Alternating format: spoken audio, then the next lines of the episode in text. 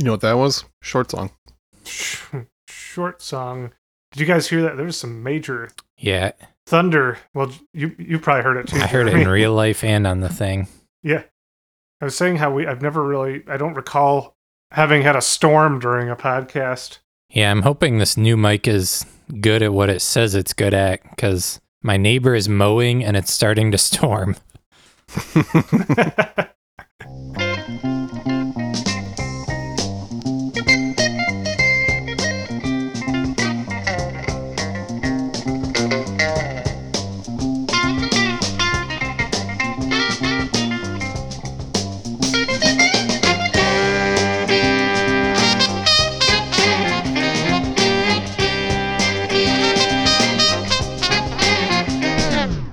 Welcome to I'd Buy That for a Dollar, a podcast about inexpensive, common, and underappreciated records that are waiting to be rediscovered.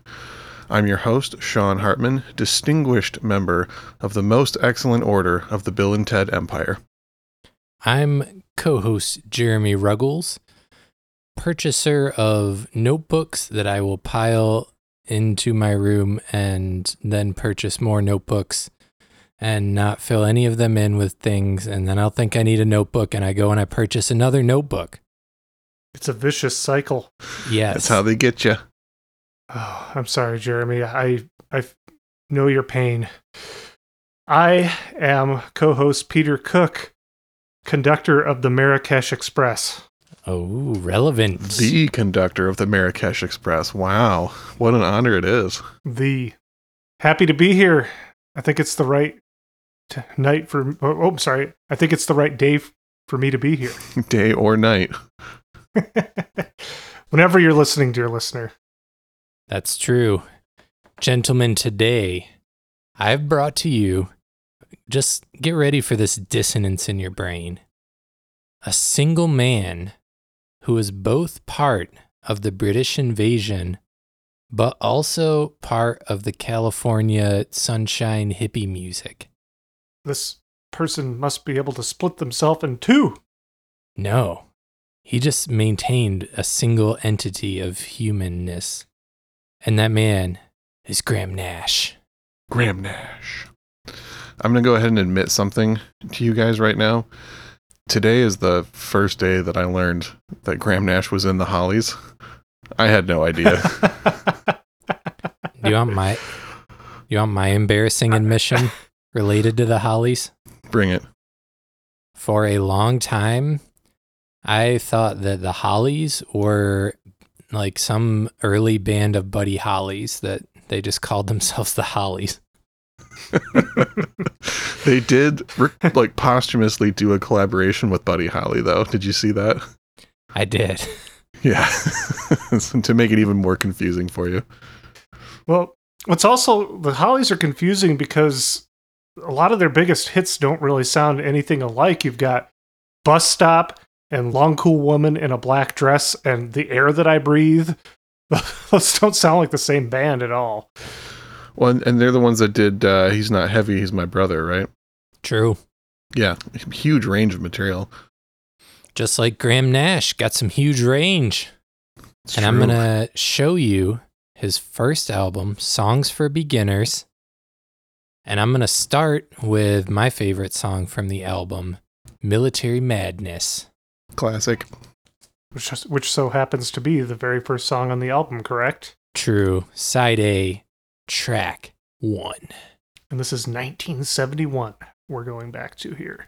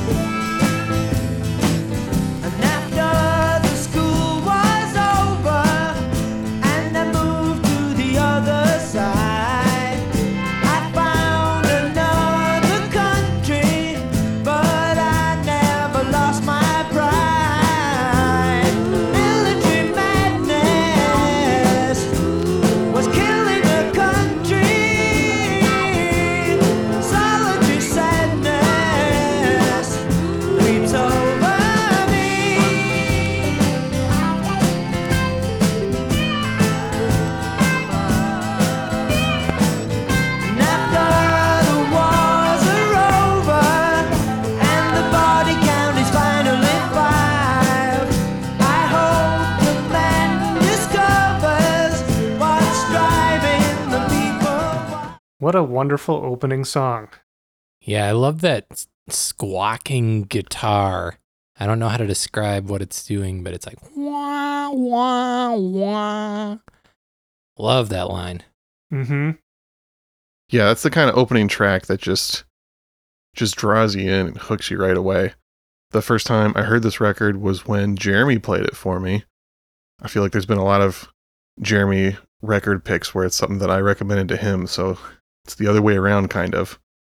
And yeah, the first time I heard this record, I was like, why have I not checked out the Graham Nash solo stuff? This rules.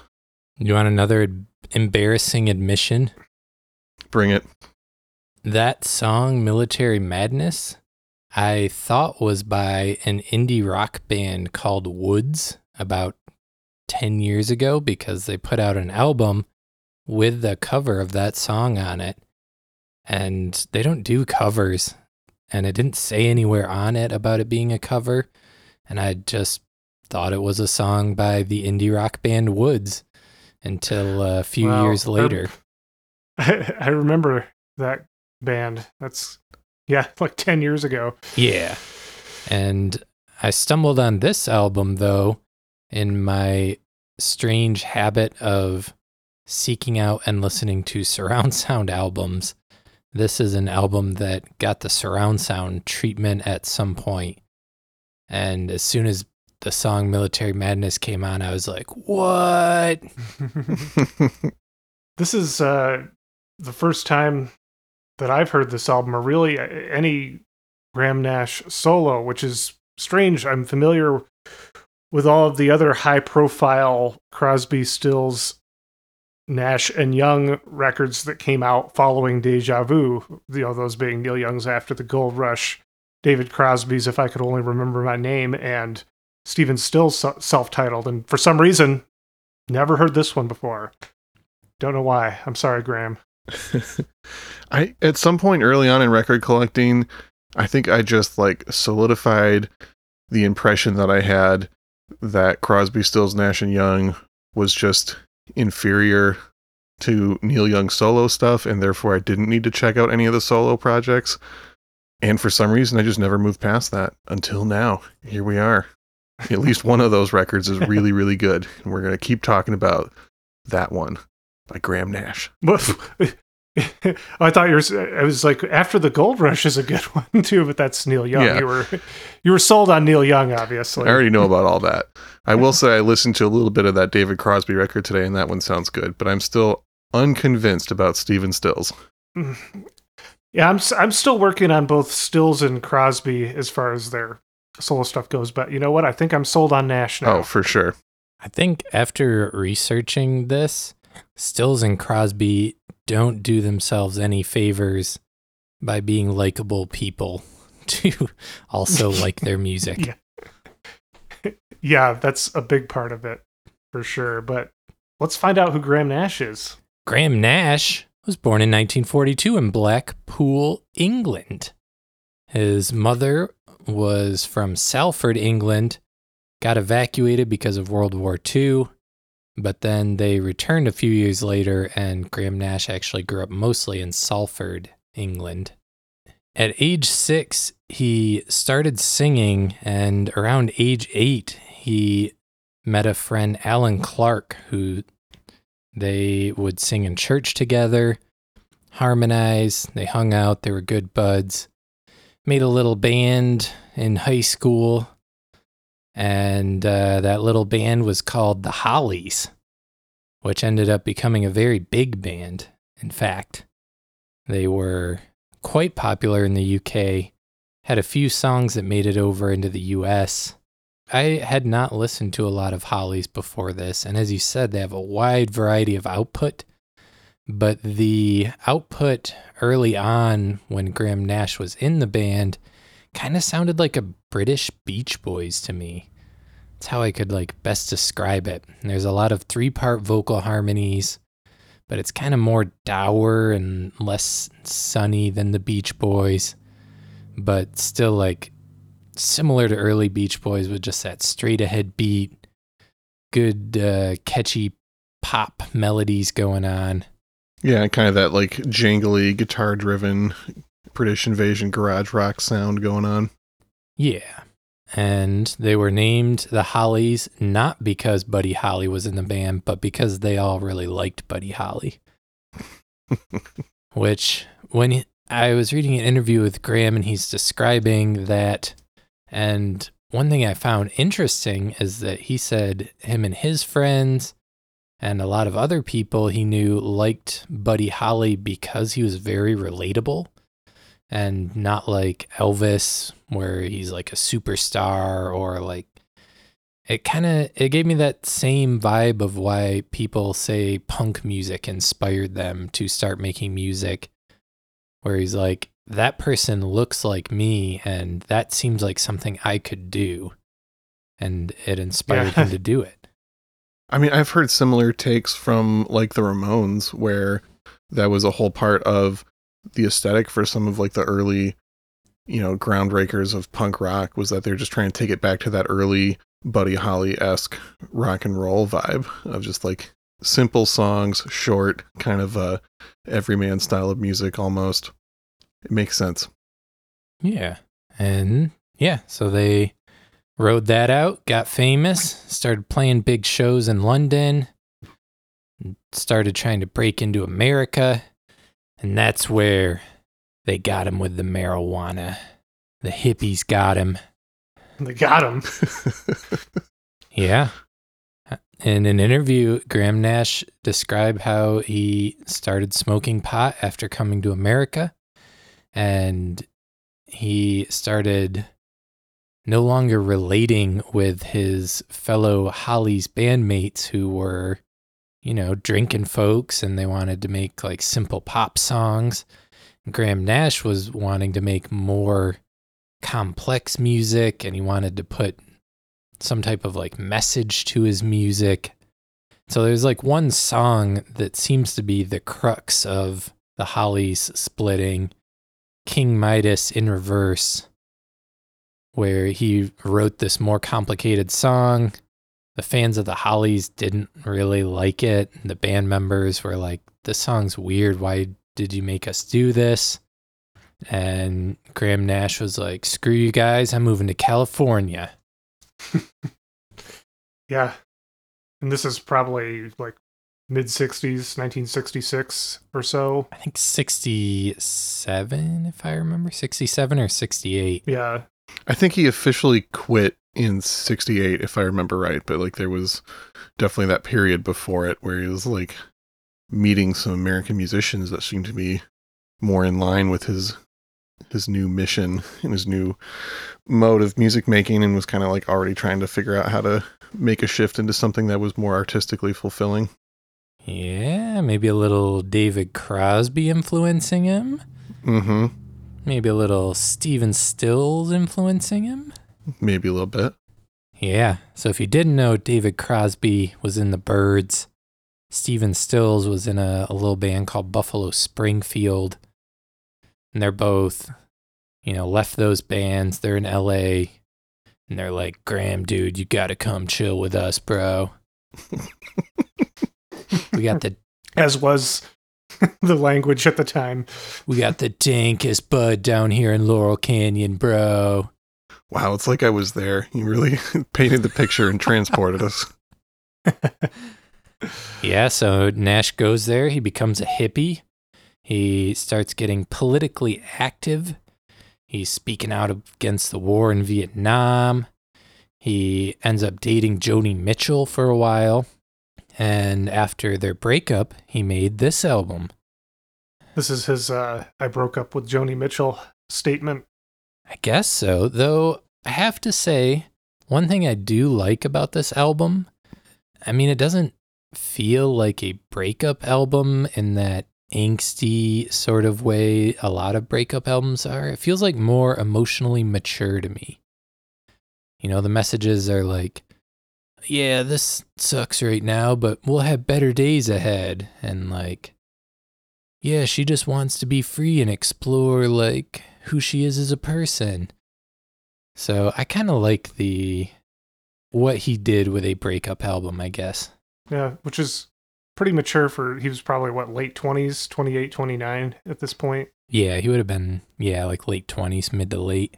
Well, I think it's uh it's an interesting context for this record. Like we were talking about, you know, he's already a notable, famous musician, successful, but he he's making these shifts and kind of like starting over in a lot of ways. You know, he's becoming politically active and socially conscious for maybe really the first time.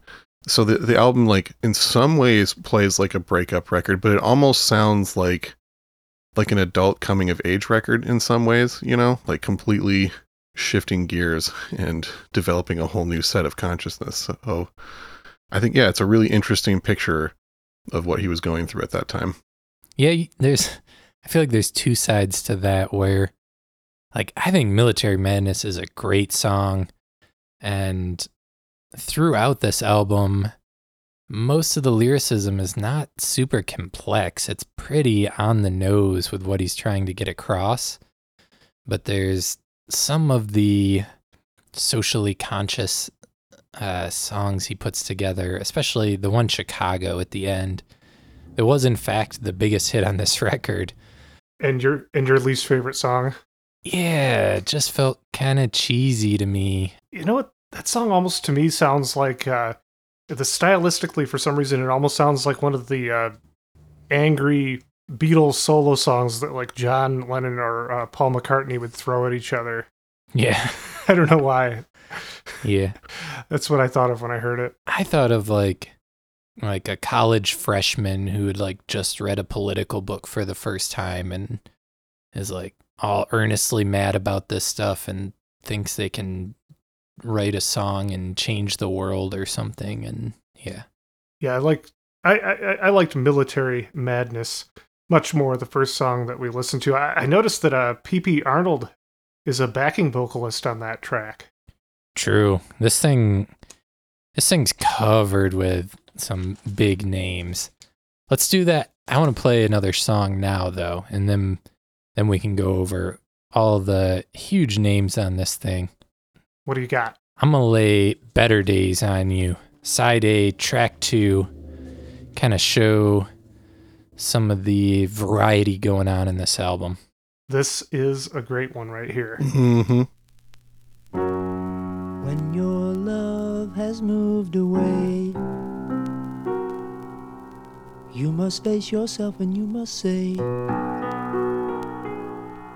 I remember better days.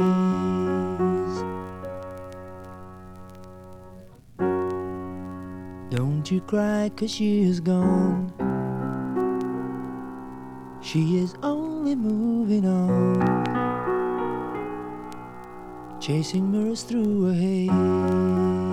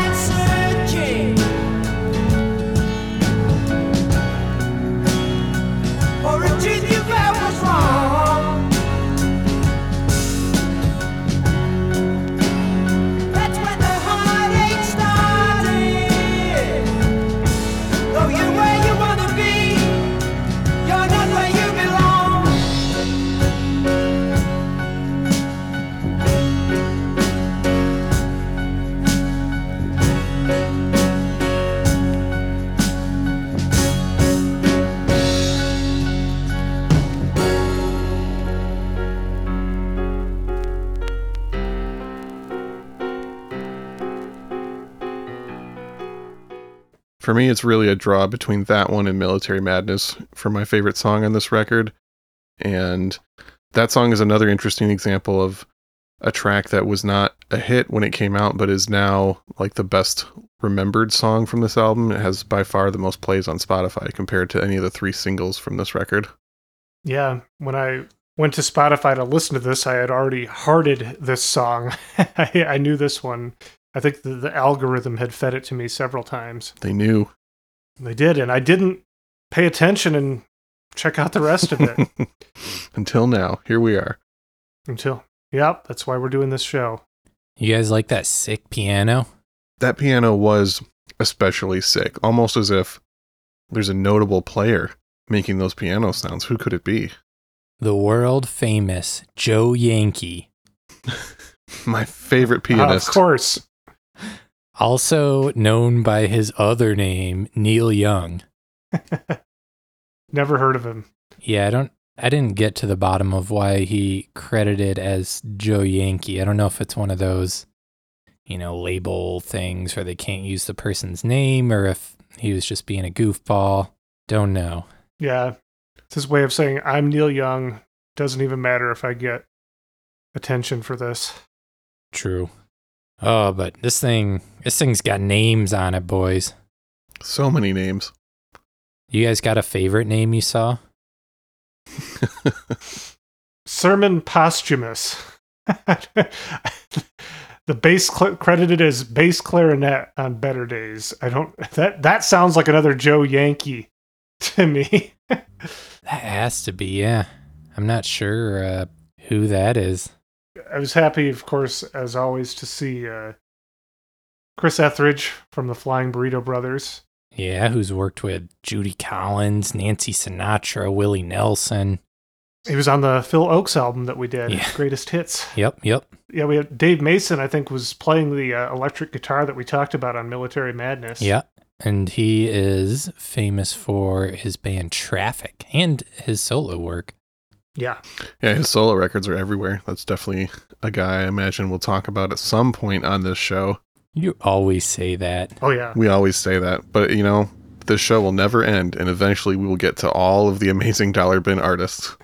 I see we got a couple members of the Grateful Dead. We do. We got Jerry himself, Jerry Garcia, playing some pedal steel on a few songs, and bassist Phil Lesh, also from the Grateful Dead, and solo material.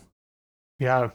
And I, th- I, I believe that there's uh, some crossover with uh, the players on some of those other CSNY, uh, the post Deja Vu albums that we were talking about. Like, uh, I know that if I could only remember my name by David Crosby is loaded with players too.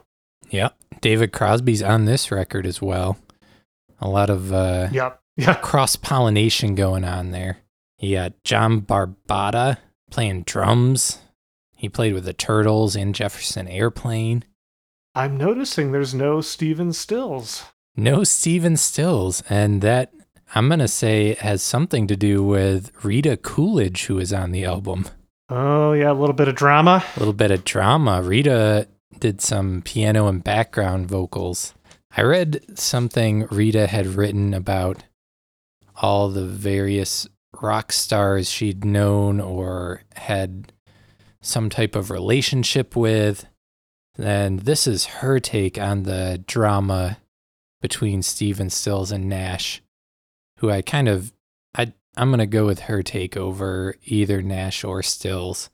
But essentially Graham Nash had spotted Rita and invited her to a show of theirs. Stephen Stills stepped in and called Rita and said, Oh, Graham has to cancel. And then Stephen Stills made a move on her and took her on a date, and they end up dating for a couple months.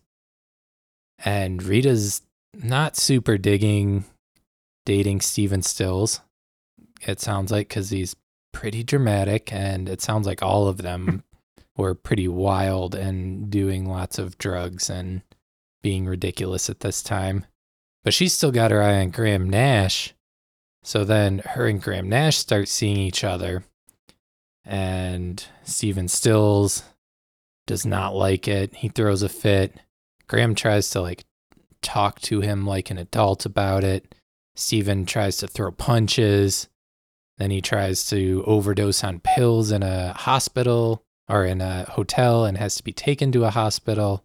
So, a bit of band drama there around Rita Coolidge. So dramatic. Jeez. Yeah, I'd read that uh, they had both dated her at different times, so that all makes sense. That tracks. Yeah. And previous to Graham Nash dating Joni Mitchell, David Crosby had dated Joni Mitchell, though David Crosby gave Graham Nash uh, his blessing in, you know, them pursuing a relationship. So a little bit different that that situation.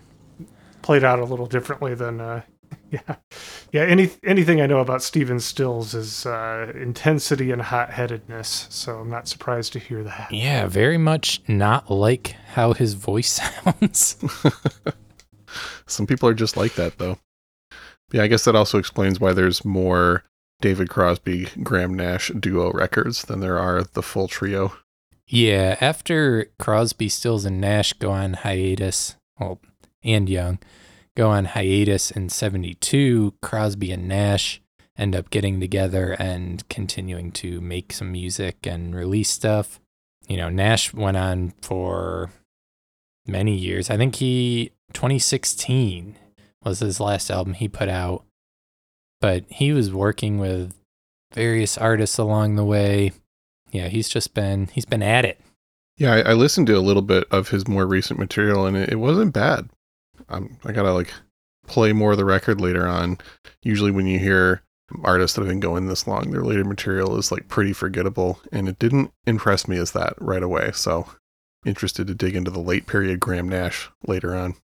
It's it's funny because uh, I don't know if it's just because I know so many Neil Young fans, but I always know when he has a new album out. It, it's an event every time. Mhm. for for an artist getting that up there in years, it's uh, incredible that he still seems to captivate people's attention. Yeah, it's pretty much just him and Paul McCartney at this point, right? that are able to get that much attention from new releases. Uh, maybe Bob Dylan. Too. Yeah, I guess so. I guess maybe we could uh, lump Tom Waits in there too, or something. But uh, yeah. There's a few of them that can still generate that interest, but yeah, by and large, uh, you know, it's yeah, like I wouldn't have been able to. Uh, I think Crosby's probably put out something, but sometimes uh, because you hear these those people on the interview circuits on podcasts and whatnot, so he made a put he, maybe he put out a memoir or an album. I don't know. he, could, he could have been uh, promoting either in the last couple years. Oh, Graham Nash put out a memoir called Wild Tales. Did he? And it's just full of all the insanity they all lived through during their rock star days. It's uh, quite tell all from my understanding. I only read bits and pieces to get some info for this podcast, but it, it's uh, pretty pretty forward. It doesn't hide any details. interesting. I don't know. I've never been like terribly interested in reading that style of musician memoir. I feel like that is such a big selling point for people. Like, ooh, I get to learn about all the crazy shit that my favorite rock star did, and I just, I don't know, that's never really done it for me. I just out of curiosity looked it up, and Crosby's been cranking them out. He's he's been putting out albums almost yearly the last several years. But anyway, He digresses. I digress.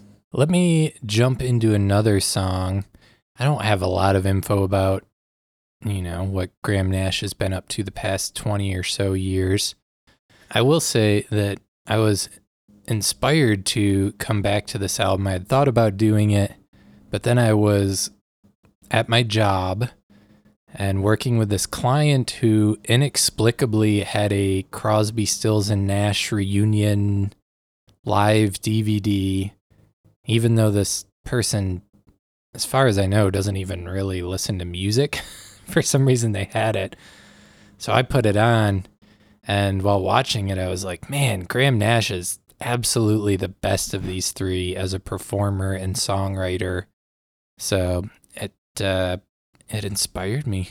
Bring this one. I will say, the thing I learned about what Graham Nash has been up to in the last few years, I read through his whole, you know, Wikipedia page getting ready for this, and right at the very end under personal life, it says that he officially endorsed Bernie Sanders in his 2016 campaign, and that he also has recently gotten really into transcendental meditation, which he was inspired to start practicing because of his friend David Lynch. Yeah, I saw that. oh yeah, Interesting way to, to cap off the career up to this point. my my good buddy David Lynch got me into this. So yeah, that just it just adds even more uh, respect to Graham Nash from my perspective. Agree to agree. All right, what what song are we going to hear next, Jeremy? I'm going to play the song Man in the Mirror, which features a little Jerry Garcia on the pedal steel if you listen for it. Nice. I will listen. And uh, a little more Neil Young on piano, I do believe. I believe you're correct. Talking side B, track two here, boys.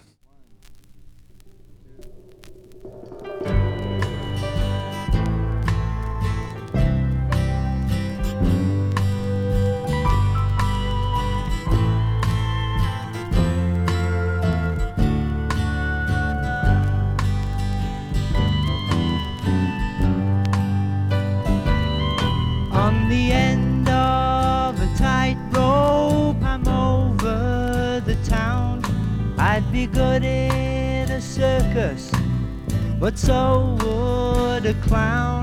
From the way that I feel, all my hang ups are down. In the middle of nowhere, I found me a tree,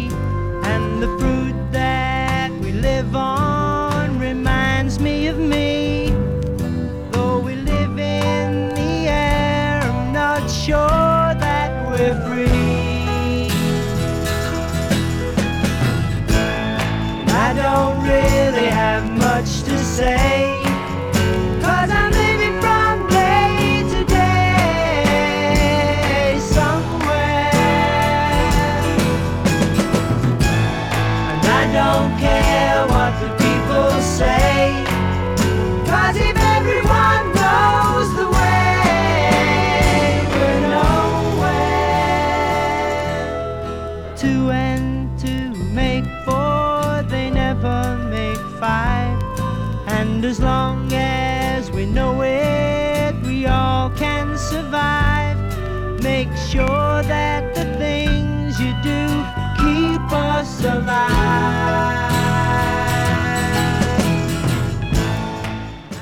I was starting to wonder when listening to this if I really knew Graham Nash's voice very well because the first few songs didn't really sound like anything I was familiar through Crosby, Stills, Nash and Young. But then when I heard that one, I could very much hear that that's the guy who sings Our House. Oh, yeah. Like that is the the voice and the style of songwriting. I feel like he's and, and I don't know enough to make this call for sure, but I feel like a lot of the other songs are maybe him kind of stepping out of his comfort zone a little bit. I I think it's a little bit of that, and also you really think of his voice as harmonizing with David Crosby. So when you don't hear it with that, it doesn't strike that familiarity right away. That's that's the way it was for me, anyways. Yeah, yeah I mean, you know, the one voice you can easily recognize is from the group is uh, Neil Young is always easy easy to Sure. pick out because he has such a distinct voice, and I know his from his solo albums. Yeah, so the other guys, I think I've mostly just heard them harmonizing together a lot. Uh, so it's cool to hear his voice more isolated. hmm This song is a great example of an element of the songwriting that I really love on this record, where a lot of these songs just kind of continually build just a little bit more after each verse. Like they'll add some more instruments, and every time they do it, I just love it more. Like the songs just seem to keep getting better as they go on. Yeah, and I liked how it's presented as an interesting arrangement, I guess, throughout. It's not, it doesn't feel like a band playing songs where they're all playing all the time. It's like arranged for the song. That's like, that's my comfort food. That's what this album is to me. It's comfort food. Yeah, I mean, at its heart, it's a singer songwriter solo record, but it has elements of the like psych music that's going on and some definite country influence going on there too. It's it's perfect. I think this is like an all-timer record. Honestly, this is this is some really good stuff. I've been playing this record a bunch ever since I picked it up. Listen, this is a very good record. You've been getting in the habit of calling records perfect, and this one isn't perfect. I didn't say it was perfect. I said it was an all-timer. There's like Okay. There's some songs that are better than others, but I love this record. I'm willing to forgive the the songs that aren't as amazing as the ones that really, really are amazing. Yeah. None of them feel egregious, I guess, but a couple of them I'm like, yeah, I'd, I'd skip that. Which I will say, in defense of the song Chicago, some of the lyrics are a little bit cheesy, but I think it's interesting that he has a message of like a direct call for action to a real thing that was happening at that point. Because, you know, the song's about the Bobby Seals and the Chicago 7 trial and the protests that were happening around it. I appreciate that element because I feel like a lot of the seemingly political stuff from the hippie movement is a lot more abstract and seem to just kind of like not have any real concrete message behind it. So I at least appreciate that he was trying there, even though I think the end result is maybe not as good as what he had wanted it to be. Yeah, I- in in just having heard it, the Chicago song a couple times, I was like, this has to be about the uh, the trial that we talked about on the Phil Ochs episode. Yeah, the part that annoys me is it's years afterwards. Like, if you're going to make, Yeah, this is seventy one, and that was sixty eight. yeah, if you're going to make a direct call to action, you have to do it before the action. You don't write a song about it years afterwards with a direct call to action in it. And that just seems ridiculous to me. That is true, but not a total dud. Just maybe mostly a dud. Musically, I do like that song though, like aside from the message in lyrics. And people can hear that song and make their own opinions by listening to the playlist that I made. Oh, yeah? Do you guys maybe hmm. Ooh. want to hear like some of the other songs that I put on the playlist or nah? I'll bet it includes Jimmie Spheeris from our very first podcast episode on this show. Oh, have you noticed that I include a Jimmie Spheeris track on as many possible playlists as I can reasonably fit him on? Yeah, and this one feels pretty easily in that in that lane.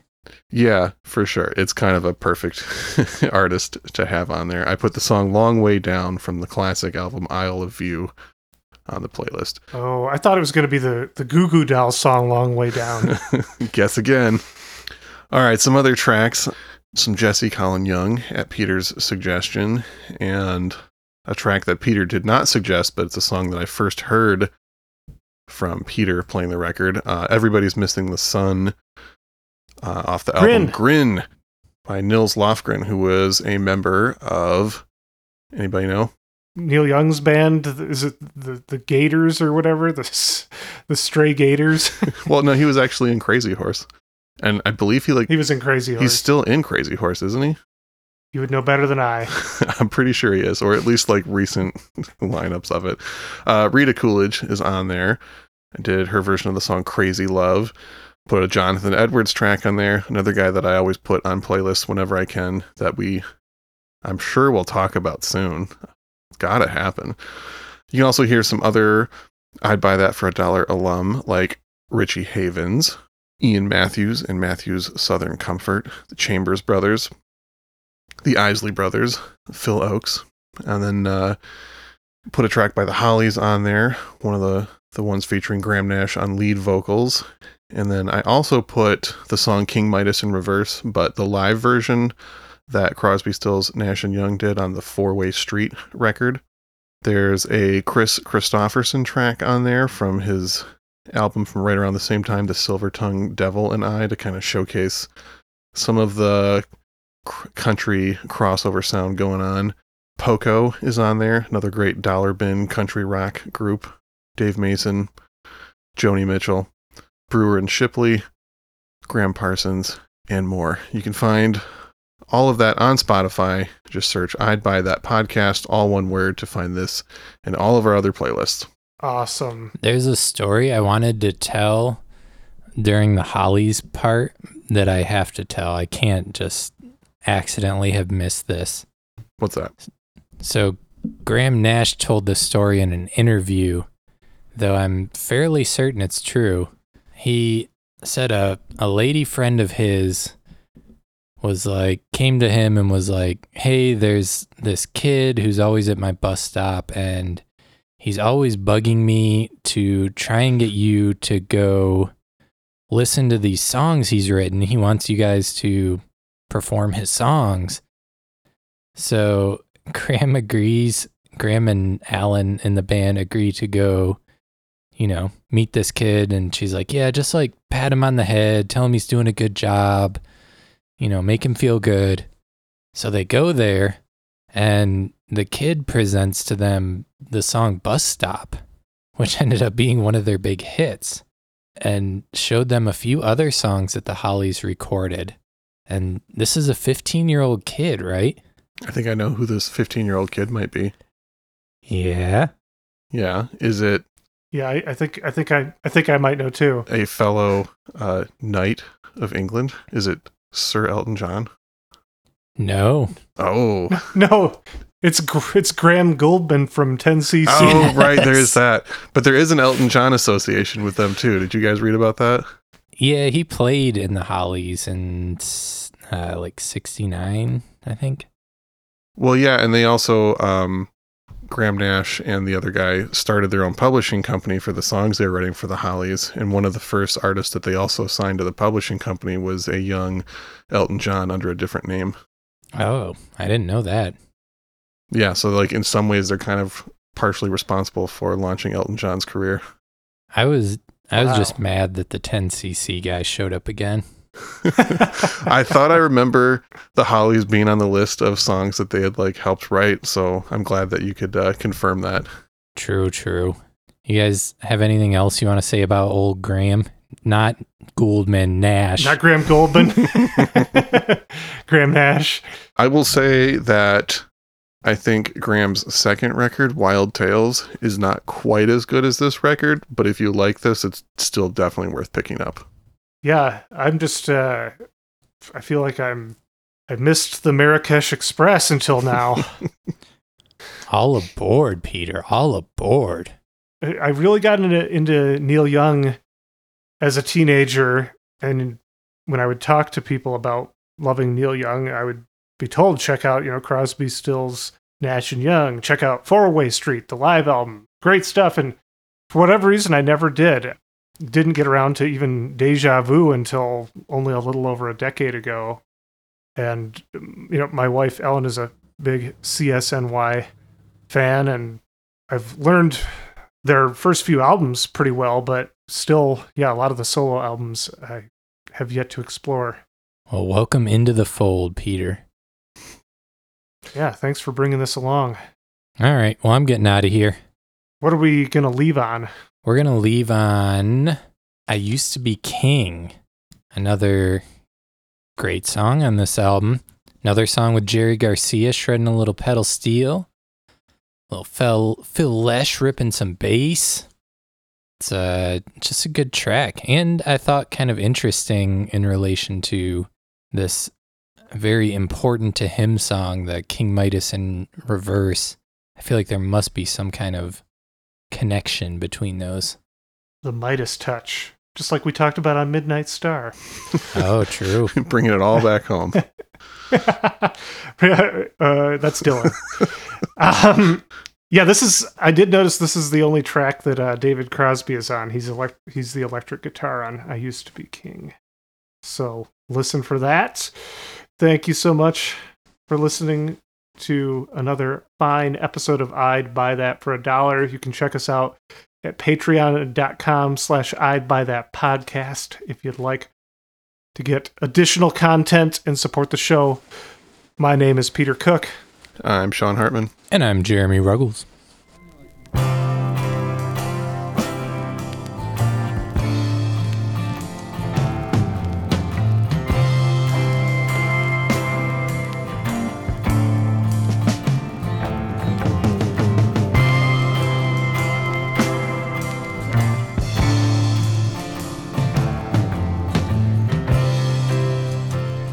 I used to be a king.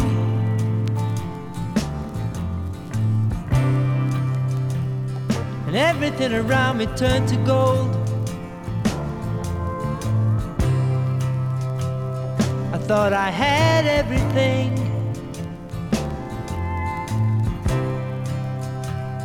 Now I'm left without a hand to hold. But it's alright, I'm okay. Are you? For what it's worth, I must say I love you. And in my bed late at night, I miss you. Someone is gonna take my heart. No one is gonna break my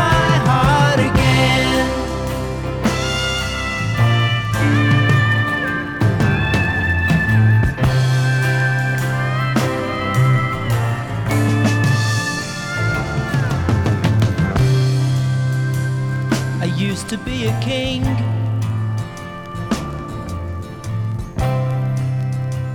And everything around me turned to rust.